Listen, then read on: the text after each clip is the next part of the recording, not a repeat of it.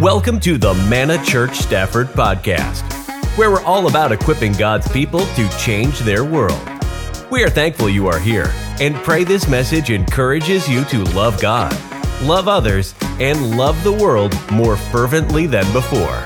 Now, let's get to it.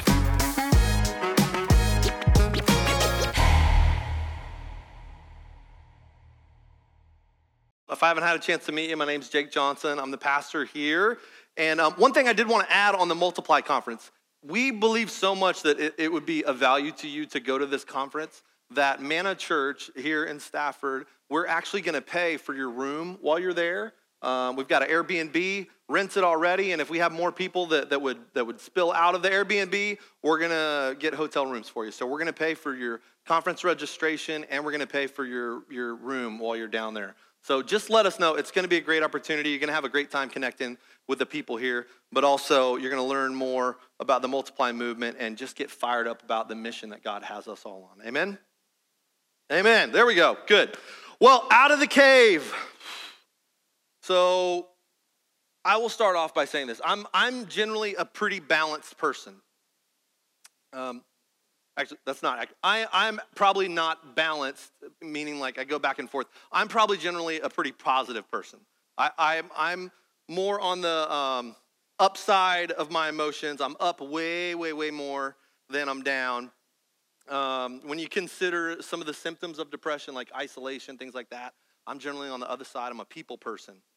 But the truth is, depression can still hit every single one of us. And depression can still come at me too. And I can think of two particular times in my life where, where this was such a huge issue for me. And we may talk more about him later on in the weeks. But I, I know um, when this issue rears its head, if, it, if you're anything like me, it can threaten to destroy all the good things that God has in your life and all the work that He's doing through you. It is, it is such a uh, vicious attack. And we really want you to, to, to be free because we want you to walk into all the good things that God has for you. And so I'm going to start off here by saying I am not a mental health professional. My wife is, but I'm not, and I don't think that they give licenses or degrees um, because of association. So I'm just going to start off there. I'm not a mental health professional. Um, but what I do believe is that we are fundamentally spiritual creations. So God gave us a body, He gave us a flesh, and whether you separate it into mind and body or it's just your body, we're, we're either two part beings or three part beings. But the, the idea is your spirit is something that is going to continue forever. This body that you have will fail at some point, and at some point, God's actually going to give you a new body, which is kind of cool. Not this series, but we'll, we'll talk about that one of these days. But what we know is that when someone is physically sick, it can either be exacerbated or even caused by emotional distress and emotional problems that you have. Um, in fact, in the same way, your physical health can also be greatly positively influenced if you're an emotionally healthy person. We know that as well. So, you know, the, the body part of your flesh, you know, that's focused on satisfying the physical things. When it's in control, Food is the number one thing, sensuality, comfort, avoidance of pain. When you let that drive the ship of your life, that's what you're to be focused on. When you let your mind control you, when, you know, that, that part of your flesh, um, you're to satisfy whatever you value the most, whether that's success, achievement, celebrity, power. That's going to be the driving force. How many of you know that your spirit can also have an impact on what it is you're doing, on the other parts of you? That's a real thing, right? Amen? And I would say this that the spirit is the most important part of you. Um, if your spirit's not healthy, then nothing else in you can be truly healthy. And that actually is my job. My job is to strengthen your spirit. My job is to help you be equipped for every good work. And so that's what we're going to focus on today because when your spirit is in control, it's going to keep all the other parts of your flesh connected and it's going to keep them in check. When your spirit's in control, the needs of the flesh, they're given their due. You don't, you don't starve yourself. You don't um, put yourself in a position where you're always impoverished. You can be successful. You can be healthy. You can be fit. The needs of the flesh are given their due. They're just not in charge anymore. Amen? So Romans 8 says this. Chapter, chapter 8, verse 5 and 6, it says, For those who live according to the flesh set their minds on the things of the flesh But those who live according to the Spirit set their minds on the things of the Spirit. For to set the mind on the flesh is death, but to set the mind on the Spirit is life and peace. And one of the things that we say here, in fact, it's in our mission statement, is we exist to glorify God by equipping His people, that's you guys, to go out and change your world. So, depression is something that disarms you, it's gonna take you out of the fight, it's gonna sideline you. And our goal here is we wanna get you back in the fight, we wanna get you out there because you have a well done that God's gonna say to you when you meet Him one day. And we want that to be the best, biggest, most full, well done that you can hear. And that, that's part of my job is to make sure that you guys get there. And so, uh, for the next four weeks, we're gonna speak on mental health as a whole and primarily depression and anxiety. And, and I'll, I'll, i want to give honor where it's due. We're taking a lot of this content from Church of the Highlands. They're one of the ARC partners. They're actually the first ARC church. Um, Pastor Chris Hodges, he wrote a book called Out of the Cave. That's what we titled and sort of branded this series on. It's going to be a little different than their series. Um, but we're going to talk this week about how you get in the cave of depression. Then next week, we're to talk about some tools that we need to use. Week three, we're actually to have Pastor Michael Fletcher here, which will be kind of cool. He's to give us a little bit of a standalone, but it's, it's focused on hope. And then week four, I'm to teach you how we all get out of that cave. Amen? Great. Depression and anxiety, back to this. It can be almost crippling when, when, you, when you're suffering through it. It's, it's just so difficult, but we believe that God has a purpose to fulfill in and through our pain oftentimes. In fact, Rick Warren, he said it this way Your greatest ministry always flows from your greatest pain. And Rick Warren, he's a pretty smart guy, Saddleback Church, massive church, tons of success, tons of just uh, liberation for people who have been um, stuck in bondage. So um, I, think, I think he gets that right. You might not think mental health is a priority. Uh, I definitely have fallen into that trap before. But 2022, when it happened, I bet it made you think differently. So, this is what happened in 2022. Calls to mental health hotlines went up 900%. That is a huge, huge bump. Divorce filings up 26%. 25% of young adults, so think about the young adults in your life, 25% of them considered suicide during the COVID pandemic in, in 2020 uh, 10% of actually all Americans considered suicide. So that means if you look around this room, what we got maybe 100 people total here, maybe more, I don't know. That means one out of every 10 people here considered suicide during the, the COVID pandemic. That's huge. And maybe it wasn't that dire for you. Maybe it didn't so go so far as to cause you to consider suicide, uh, but it could just lead you to derail you from your purpose. In fact, um, two other studies found during the pandemic that 38% of pastors considered resigning during COVID. That's crazy. Almost half of the pastors in America thought, you know, I should just quit my job. I should just stop shepherding people during the pandemic. That's so, so scary to me. So, uh, mental illness hits one out of every nine people. They're on some sort of depression medication, and one out of every five people have been on it at some point in their life. In fact, antidepressant use has gone up 300% since the beginning of 2020. And it just continues to get worse. In fact, depression has become the number one health concern in the world. It, it kills more people than cancer. It's that bad. It's that serious. Which is why we're going to talk about it, because we don't want it to take anybody here. And as Christians, what we can do a lot of times is we can fall into the trap of looking at mental illness or depression or anxiety um, which, which is a, 100% a problem, but we can look at it as something that you just need to get right with Jesus. If you get right with Jesus, then that's just to fix everything. But isn't it funny how we don't look at any other illness that way? Like if you had the flu, I wouldn't come to you and say, well, if you just got right with Jesus, you wouldn't have the flu anymore. We would never think that, would we? In fact, with other sicknesses, the first thing that we consider is you should go see a doctor. Don't we say that? That, that, that's reasonable. It makes sense. You should go see a doctor. But with mental illnesses, we often look at it completely differently. And I got to tell you, um, if you're sick, we're going to pray for you. We're going to encourage you. If you have a broken leg or the flu or COVID or something crazy going on, cancer in your body, we're going to lay hands on you and pray for you. And we believe Jesus can heal you. I'm also going to tell you, you should go see a doctor. You should go see a doctor. That's wise. And with mental health issues, I would say, Sometimes you need to go see a therapist. Sometimes you might need to get on medication. Th- th- that's a real thing, and that's okay. And in the church, we, we kind of think about this backwards.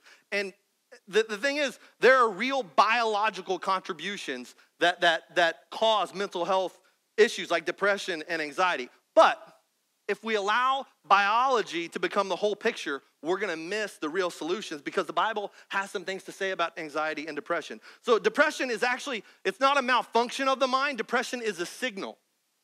It's a, it's a fruit of something that's going on that's deeper. So, it's a, it's a result. Does that make sense? So, it's, it's telling us something. If you're depressed or you're anxious, you're not weak, you're not crazy, you're a human that has unmet needs in certain parts of your life. And this stigma that we have on mental illness, we, we gotta we gotta get rid of it because we don't think poorly of someone when they get physically sick, do we? Like we got a lot of people in here that wear glasses, don't we? A lot of people, anybody wear glasses?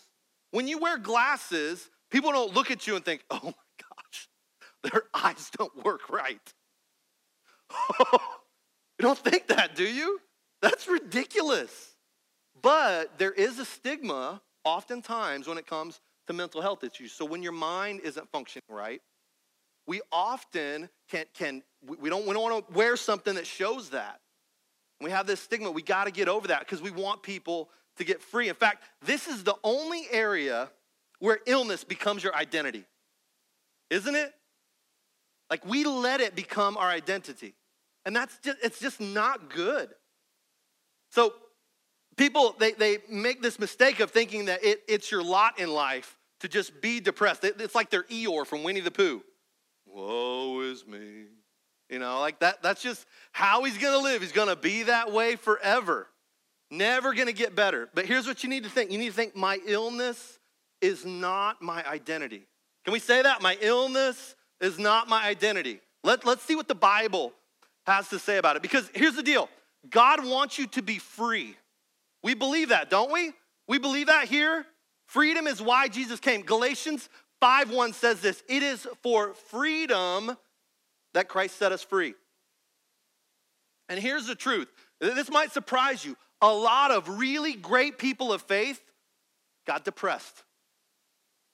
In fact, there's one prophet named Jeremiah. We call him the weeping prophet. He has an entire book that's just him being Eeyore. Called Lamentations, and it's, it's inspired. It's the Word of God, but the book is called Lamentations. And this is what it says. We'll just read a little bit of it here. Lamentations 3 17, he says, I have been deprived of peace. Sounds like depression to me. I've forgotten what prosperity is. You ever feel that way? So I say, my splendor is gone and all that I'd hoped for from the Lord. God, everything that God told me He was going to give me, it's just everything I hoped for from Him, it's all gone. I remember my affliction and my wandering, the bitterness and the gall. I'm thinking about all the bad stuff that ever happened to me. I will remember them, and my soul is downcast within me. This is the Bible, y'all. This is a prophet. He was pretty depressed. Wouldn't you agree? It's, just, it's just real. Let's go to the New Testament. The Apostle Paul. Seems like he's a pretty energetic dude. Second Corinthians 1 8. That's what he says. says, We don't want you to be unaware. I want to make sure you guys know about this, brothers, of the affliction or the troubles that we experienced in Asia. For we were so utterly burdened beyond our strength or beyond our ability to endure that we despaired of life itself. Paul is saying, My life was so hard, I just wanted to be done with it all. He was one of those statistics, the one out of 10 people. We utterly despaired of life itself. These are biblical characters. So, so we got to remove that stigma and realize that the Bible does have something to say about depression. The Bible encountered, just like we saw sick people in the Bible who had broken bones, they were blind, Jesus came in and healed them. We got people that were legitimately emotionally wounded, they're emotionally broken. And so the Bible's going to teach us some things. There's another great man that we're going to spend a lot of our time talking about. In fact, that's where we get the whole metaphor of in the cave. Uh, this guy, he is, he is probably considered the greatest prophet in the Bible. His name's Elijah. Um, we would say he was one of the greatest prophets, if not the greatest prophet, because there were two people that were at the transfiguration of Jesus. So it's where Jesus comes up on this mountain. There's a couple guys there with him, and then these other two guys show up who were dead a long time ago, or they at least weren't on earth a long time ago. and they show up. It's Moses and Elijah. They show up. He's a pretty important guy, wouldn't we agree? Kind of a big deal. So, when we did our series on James, we actually talked about him a little bit. James 5 17 says this Elijah was a man with a nature like ours. He prayed fervently that it might not rain, and for three years and six months, it didn't rain on the earth. That's pretty powerful. You said a prayer, and boom, drought hits for three and a half years. He prayed again, and heaven gave rain, and the earth bore its fruit. That's, again, just, just solidifying here Elijah is a big deal. So if you get into the Bible, 1 Kings 18, it's right in the middle of this time. It's, it's right when this prayer is kind of happening, in the middle of this three and a half, three and a half year thing. And so um, what has happened is there's been a drought because Elijah prayed for this drought. And I'm just going to explain this part, and we're going to get into something else in 1 Kings 19. So there's all these prophets of, of Baal and Asherah. There's 850 of them. And he's outnumbered 850 to 1. He goes and he tells he tells his servant, he's like, listen, I'm gonna go meet the king, because everybody's looking for him, because they know that he was the source of the prayer that caused this drought to happen. So everybody's hunting for this guy. And so he tells his servant, hey, go find Ahab the king, tell him I'm gonna meet him, and tell him to bring all these prophets of this other God. So they meet on this mountain, and and, and he tells them, let's just have a contest and see who's God's real. You guys pray to your God, and I'll pray to my God, and we'll see which one answers with fire from heaven. So, in the middle of a drought, he tells them, Go ahead and do this. So, so these prophets, they spend all day calling out to Baal, and he just sits there. It's, it's kind of funny because he actually sits there and makes fun of them. He's like, Maybe you should yell louder. Maybe he's sleeping. Maybe he can't hear you. It's kind of funny. They, they cut themselves until blood flows. Like they're doing everything they can, and Baal doesn't answer. So then Elijah comes and he's like, hey, here's what I want you to do. We're in the middle of a drought. I want, I'm gonna dig a trench. I'm gonna set up an altar the way we're supposed to. I'm gonna dig a trench around the altar. I'm gonna kill the animal, put it on there. I want you to go get a bunch of water. In a drought, I want you to dump it on this, just so there's no spontaneous combustion. They dump it on it until it fills up the trench. He goes, you know, go do it again. They do it again. He goes, go do it one more time. Three times they, they cover this thing in water. And then he just prays. He's like, God, Answer from heaven with fire. Fire comes down from heaven, consumes the offering, licks up all the water in the trench around it. And then what happens is Elijah whoops it on, and they go and they kill all the 850 prophets of the bad guys. And, and this, is, this is a national turning. It's like a national revival of a turning back to God. It was a serious, serious time. Huge victory. You would think after that, he's gonna be like, yeah, man, can't nothing stop me. You would think that, right? Here's what happens 1 Kings 19, verses 1 through 4. Now, Ahab told Jezebel, Ahab tells his evil wife Jezebel, everything Elijah had done, how he'd killed all the prophets with the sword. So Jezebel sent a messenger to Elijah to say, May the gods deal with me, be it ever so severely, if by this time tomorrow I do not make your life like one of them. And this bold man of God was afraid and ran for his life. Isn't that interesting? Immediately he turns to fear. He's fearless for three and a half years, okay?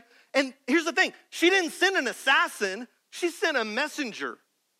She didn't send someone to kill him, she just sent someone to scare him. And this mighty man of God runs away and hides. This is what happens when we let our flesh take control. This is the result when we, when we don't listen to the spirit and we listen to the flesh. It says, when he came to Beersheba in Judah, he left his servant there while he himself went a day's journey into the wilderness. He came to a broom bush, sat under it, and he prayed that he might die. Super high, now he's super low. And I, I'm going to be just serious for a second. Some of you have prayed this prayer. You know it. I'm not trying to single anybody out in here. Some of you have prayed this prayer. You have been at a point where you are just at a low point in your life, whether it made sense or not in the aftermath, and you have prayed, like, God, just take me. I just want to be done with this. I'm over it. Elijah prayed this. He said, I've had enough, Lord. Take my life. I'm no better than my ancestors. Elijah, he did some things that got him in the cave. We're going to talk about those things today. One of the most important things that I think we can take from this is found back in that verse in James. And it's the very beginning of it. We just kind of skip right over it. But if you go back to James chapter 5, it says, Elijah was a man with a nature like ours. All this amazing stuff he did and this great low he felt, you know why? Because he's a guy, he's a dude, he's a human. And sometimes as humans, we go through low points, and he's at a very, very low point. So, so this, is, this is a human condition. So it's important to, to, to just kind of relate to him and be like, yeah, this, happens. So let, let, let's talk about how we actually end up in the cave. How do we get there? So if you look at the factors that cause depression, there are nine of them that, that, that researchers say. I don't have time to kind of go over all of them. What's interesting is that of all those factors, there are seven of them that are, are psychological, or I'm, I'm sorry, they're, they're, they're social. And Elijah did at least six of them.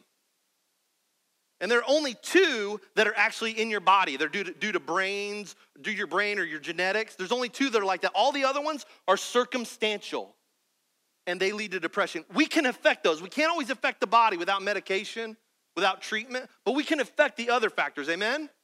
So, let, so let's talk about that. So, most of the reasons are because of our lifestyles. We're doing all this to ourselves. And since it's a disease of the lifestyle, we got to change our lifestyle. And no uh, amount of medication, no amount of counseling, in fact, no amount of scripture by itself can do it alone. You, you need to put these things together. And I'm gonna give you six things that are adding to the depression. And I want you to listen to each one of these and see if any of them resonate with you. If you're like, man, I've kind of been feeling low, and this might be the reason I'm feeling low. Number one is life imbalances. Uh, the author Johann Hari in Lost Connection said this We need to talk less about chemical imbalance and more about imbalances in the way that we live. So, more and more research is pointing to the fact that our lifestyles are the main factor that cause our depression. If you notice with Elijah, this depression came right after two huge spiritual victories. It was like, it was super intense. It was a big, big time. Here's the deal I bet he was exhausted. How many of you know we're not our best when we're tired? In fact, a little acronym I learned when I was a kid was HALT hungry, angry, lonely, tired. When, you're, when you have those four things going on, you're just so prone to sin.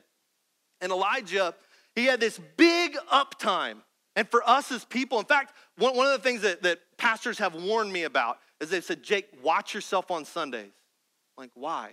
So on Sundays, Pastor Chris even talks about this says, watch yourself on Sunday because on Sundays you have a big high.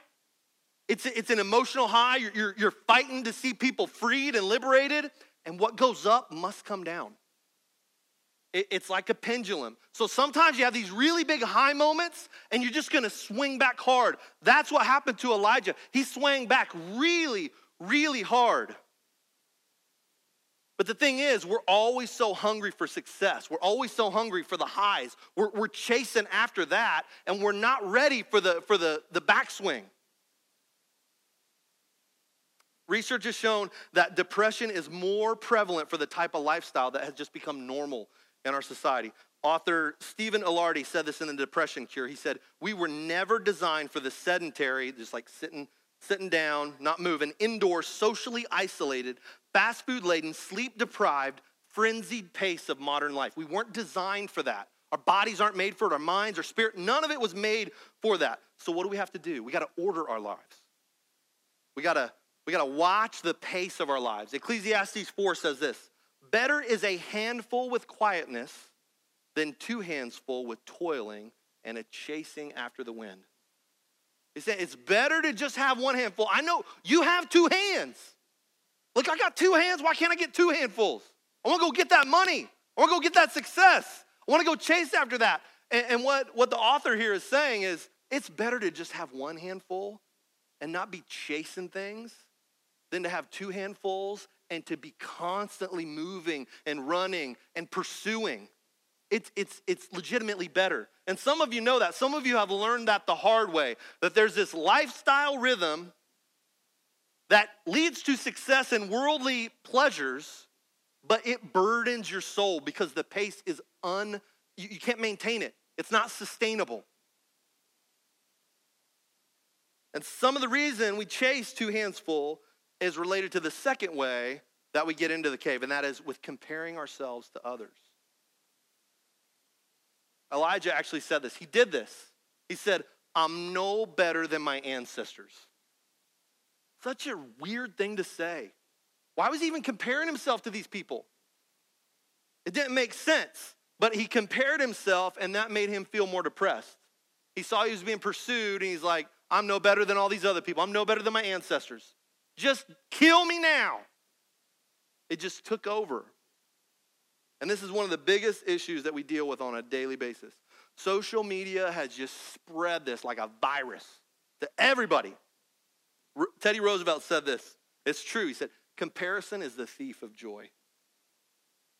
One of my favorite movies, The Count of Monte Cristo, if you guys remember it, the, the whole issue was that the main character, he, he was poor, and his friend, friend was very, very wealthy. And there's this one part where the woman that they're pursuing, she identifies a problem with, with the friend. She said, You know what?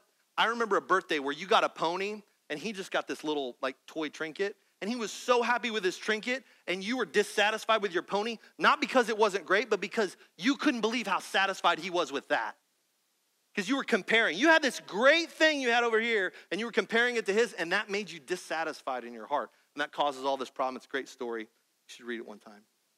We know this to be true, though. We know that comparison just robs us of joy. We look at people's highlight reels and we think, man, why can't my life be more like that? Why can't I go on vacation? Why can't, why can't my kids be smiling like that? Every time I try to take a picture of my kids, they're all screaming and pulling each other's hair.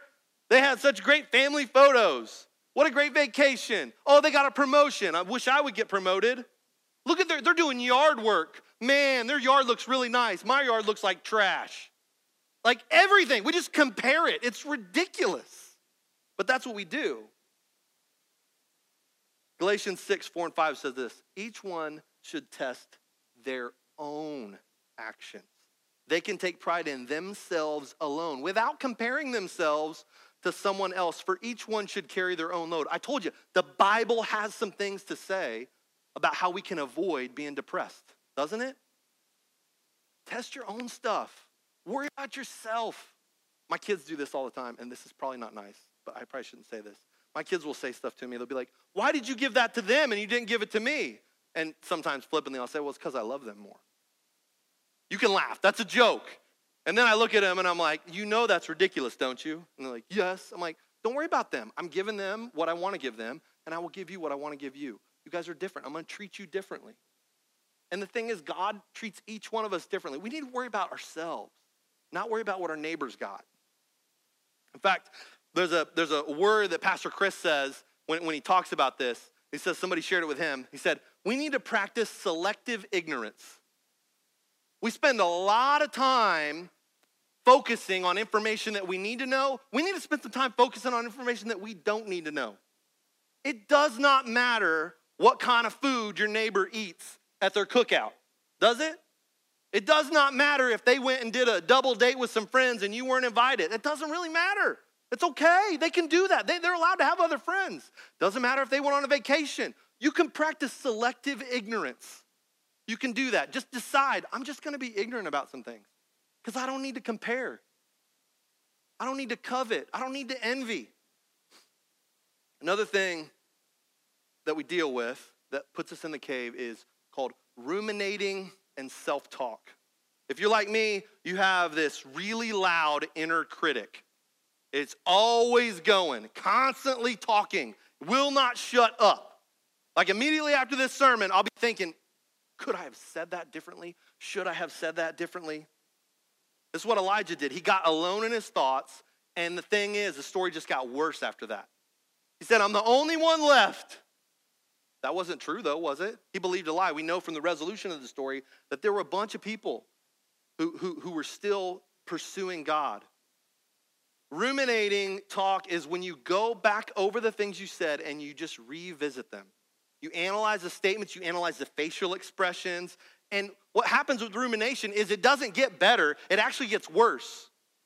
A, a cow, a cow is called a ruminating animal because it chews the cud. A cow has a bunch of stomachs, and what it does is it throws up the food that it's already eaten, it's consumed it, it vomits it back up, and it ruminates on it. It chews it. You know it does, and then it swallows it, and then it comes back up again and does it again. you know it doesn't get to better tasting. It can't taste better when it when it comes back up.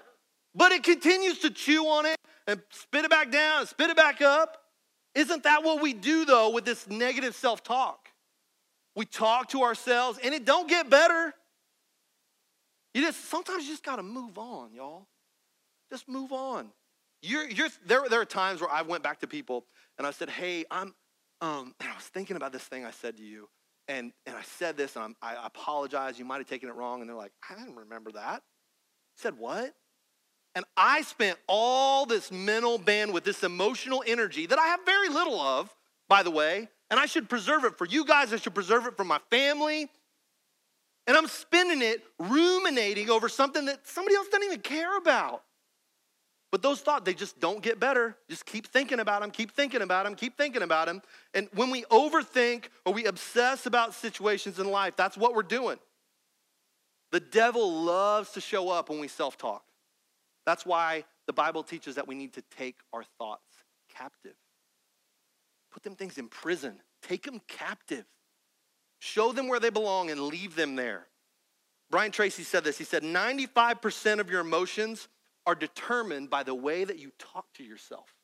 Isn't that interesting? Philippians says this Finally, brothers, whatever is true, whatever is honorable, whatever is just, I want to go back, whatever is true. I think a lot of times we fill in the blanks with speculation, we make assumptions. Whatever is true, think about that. Whatever's honorable, whatever's just, whatever's pure, whatever's lovely, whatever's commendable, if there's any excellence, if there's anything worthy of praise, think about these things. And the God of peace will be with you. If you can control your mind, you can control your life. And the best solution is actually to process things. If you got something heavy, process it with someone else that you trust. Call them and talk through it with them. That's way better than just sitting in your own head and getting trapped in there. Number four, this is a big one the inability to process pain in a healthy way. Life is hard, y'all. It is. We all have bad days, every single one of us. In fact, Jesus said this in this world, you will have trouble. So Jesus told us there's gonna be tough times. He said, but take heart, for I have overcome the world. So we gotta be able to process pain. Even believers have bad days, and every single one of us medicate. We all medicate one way or another. In fact, um, the Washington Post said this during the full quarantine in 2020, overdoses jumped nationally by 18% in March, 29% in April, and 42% in May. Overdoses. Boom, boom, boom. Everybody was over medicating themselves. And for you, it might not be actually uh, medicating something like, like a drug, it may be binge eating, it may be binge watching TV. It's just you're trying to escape. You're trying to find something to just give you a little bit of peace. Just quiet down what's going on in your head. There was a, um, there was a, a Jewish psychiatrist in Austria. His name was Viktor Frankl, and he wrote a book called Man's Search for Meaning. And what he said was he thought Sigmund Freud's theory was wrong. Uh, he believed that life wasn't about pleasure. That's what Freud believed. He believed that life was about meaning. And so when you don't have any meaning, what you do is you will dull yourself with pleasure. That's what you do. You'll, you'll sort of anesthetize the pain. And so after World War II, Dr. Frankl, he worked with suicidal patients in Vienna, and these were the ones that came from concentration camps. Every single one of them was suicidal. And so he created this therapy. He called it logotherapy, and he cre- it, was, it was three parts that he gave to them. One was meaningful work when they're dealing with all this depression and frustration and, and they have a pain they're trying to process, meaningful work. Do it with a community of people. And then find a reason and a purpose for the suffering that you're in. Those three things, he felt like that, that, that actually solved it. In fact, not a single one of his patients committed suicide. And can I just offer to you that meaningful work, we do some meaningful work here. And I'm not saying that because we need a massive serve team, but we do it with a community of people. And it does make a difference. This year, we've had 26 people. I was telling some people the other day. This year, 2023, we've had 26 people make a decision to, to turn their life over to Jesus.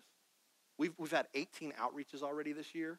Those are meaningful things, and we do them together. We do them as a body. There's other meaningful work you do. And again, it's not because I want something from you, I want it for you. I want you to be well, to be healthy, to walk into your well done before Jesus. It's good stuff. So take whatever suffering you experience and find the positive in it. Second Corinthians 1 says this God comforts us in all our troubles so that we can comfort those in any trouble with the comfort we ourselves receive from God. God gives us comfort when we went through some just bad stuff so we can use that and bless other people. For just as we share abundantly in the sufferings of Christ, so also our comfort abounds through Christ. If we're distressed, if, if Paul's saying, if we're distressed, it's for your comfort. So I'm suffering, but I know that there's a meaning and a purpose in it. It's for your comfort and your salvation. If we're comforted, it's for your comfort, which produces in you patient endurance of the same sufferings we suffer. There is purpose in your pain. One of the best examples of this is actually uh, Jane Marczewski. If you guys remember America's Got Talent, if you guys ever watch it, you may or may not know Jane, but um, she, she found purpose in her pain. She came on the show and they go through this thing at the beginning where they kind of interview them, they ask them some questions, they're asking about her work. And it actually led her to share that she hasn't worked for a while because she has cancer that she's been fighting. And they're really apologetic, and what they say to her, you know, is, is really kind. And she says, It's okay, though. It's okay.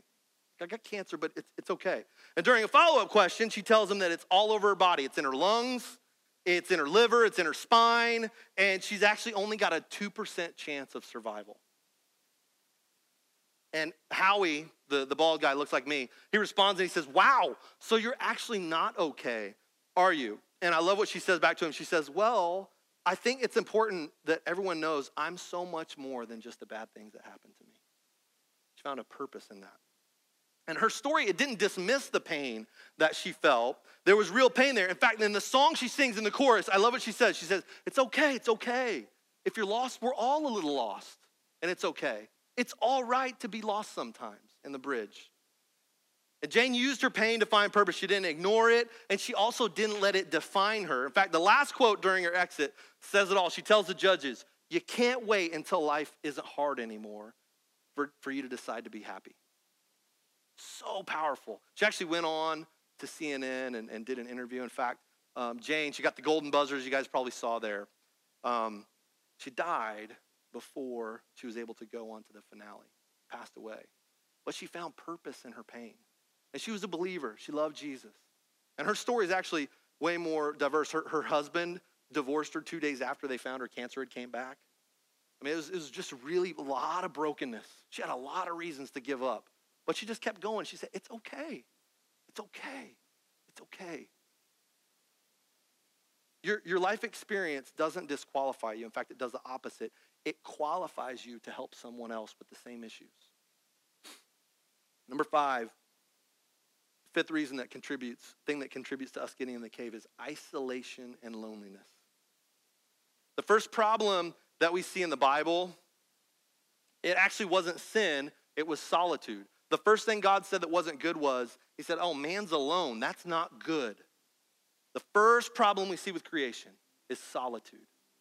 And if you look at Elijah's story, what it says is he left his servant there and he went on into the wilderness bad idea. Do not isolate yourself. It's not good for you to be alone. Isolation and loneliness affects more than one third of all adults and more than half of young people. Even though we're so socially connected, we're actually not connected. Remote learning during COVID, online services, it wasn't good for students and it wasn't good for the church. We knew that. We, we realized, we knew it when it was happening, but now we're seeing it even more. Romans 12, 5 says this Since we're all one body in Christ, we belong to each other, and each of us needs all the others. We need each other. The person that's sitting beside you, you need them. And guess what? They need you. If, if, you, if you don't feel like you need them, that's okay. Maybe, maybe they need you. You can find some purpose there. And, and there's a way that they need you, though. Don't make the mistake I did. There, there's, there's some things that um, Pastor Chris put in his book that I just felt so convicted. I actually read them to my wife because he gave a list of things not to say when someone's struggling with depression. He said, just a few of them. He said, the try harder, Come on now, you can snap out of this. Just try a little harder. I'm sure you'll feel better in no time. I've said that before. Disbelieving. You're depressed? But you're always smiling. You seem so positive. How can you be depressed?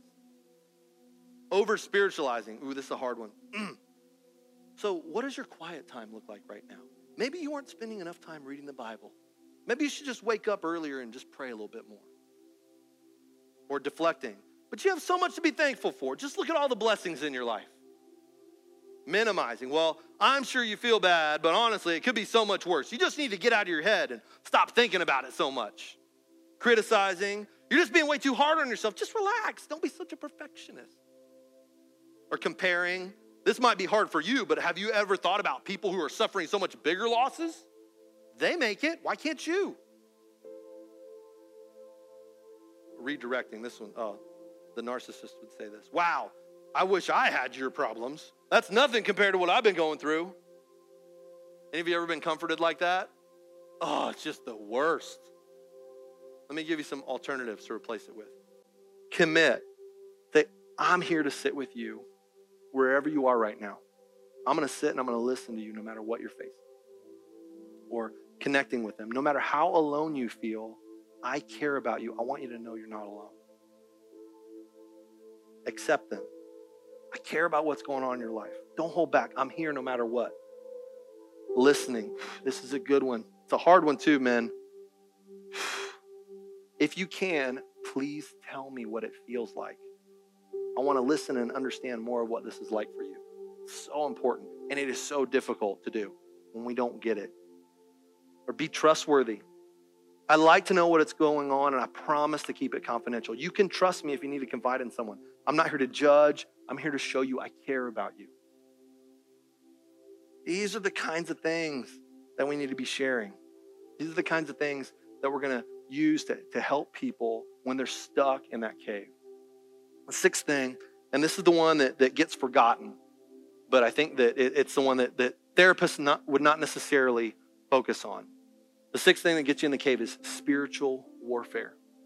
Here's the reality is we are human beings and we're, we're, we're having a, a temporary flesh experience it's going to be transformed and transitioned to something else in the future. But our spirit, we exist in a spiritual dimension, and there's a spiritual battle that is waging all around us.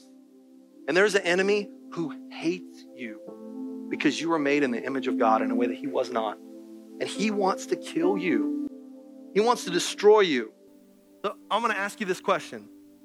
If I were to tell you that today, that somebody has a key to your house, they have a key, and they're actually going to attack today. They're coming in, they're, and they're, they're not a good person either. They're a really, really bad guy. And they're going to come in, they're strong, they're powerful, and they're going to come in, they're going to attack you, and they're going to harm your family tonight. If I told you that, what length would you be willing to go to to ensure the protection of your family? you, you would be armed to the gills. You'd be willing to stay up all night, probably, wouldn't you? Because it's that important. You, you don't want to let the people that you love get harmed. Here's the deal the devil's a bad guy. He wants to hurt you. He does. He is always attacking. And he's got friends, and they're attacking all the time. They're constantly attacking you. 1 Peter 5, 8 through 9 says this Be self controlled and alert. Be alert. Your enemy, the devil, prowls around like a roaring lion looking for someone to devour. Resist him, standing firm in the faith.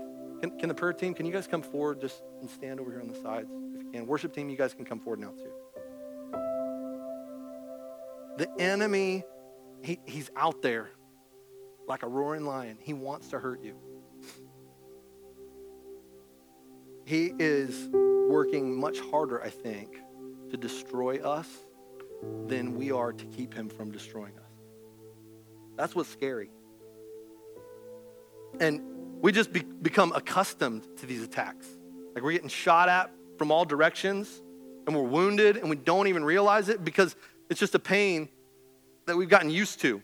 We just shrug it off and just kind of carry on business as usual. But Ephesians 6 tells us this He says, put on the full armor of God so that you can take your stand against the devil's schemes. The bottom line is God has given us authority. Amen? God has given us authority that we can take over the enemy, but you got to use it. You got to use it. And so today, I, I, know, I know that some of you, again, just statistically, I know that there are people in here who have contemplated suicide. There are people here who are struggling right now with depression. Like it, it's, a, it's a real thing. You feel it. Or maybe you feel the pressure starting to build. You feel it starting to build, and you know that the wave is coming and it's going to take over. I mean, statistically, some of you probably took medication this morning before you came to church. That's okay. I want to tell you, there's more to your healing than just that. And, and there, there, there are answers. And so today, can we just stand real quick? Can we stand? What we're going to do as we close out today is we're going to we're going to worship and we're going to sing the song I speak Jesus. We're going to speak Jesus over these problems, but I want you to do more than that. Do not leave here if, if you have if you have something going on. If you have an issue, do not leave here without coming forward and receiving prayer. Again, it would be it would be such a shame and I'm not I'm not trying to like guilt you in or there in fact I was praying about this this morning. I was like, God, like I really really want people to respond today.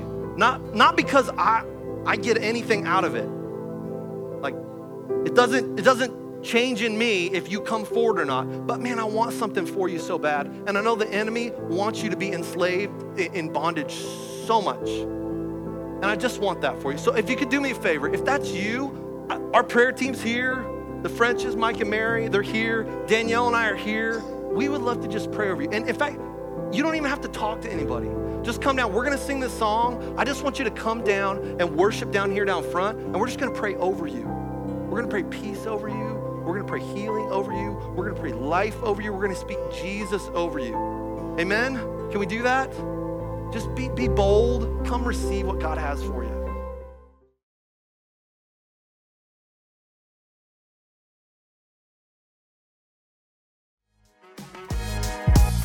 Thank you for listening to the Manna Church Stafford podcast. If you would like to connect with us, you can find us on the web at mannastafford.church or download the Manna Church app. To listen to our new episodes as they become available, make sure to subscribe to our podcast. We would also love to meet you in person. If you are local, our services take place each Sunday at 10 a.m. We pray you have a blessed week, and we will see you next time.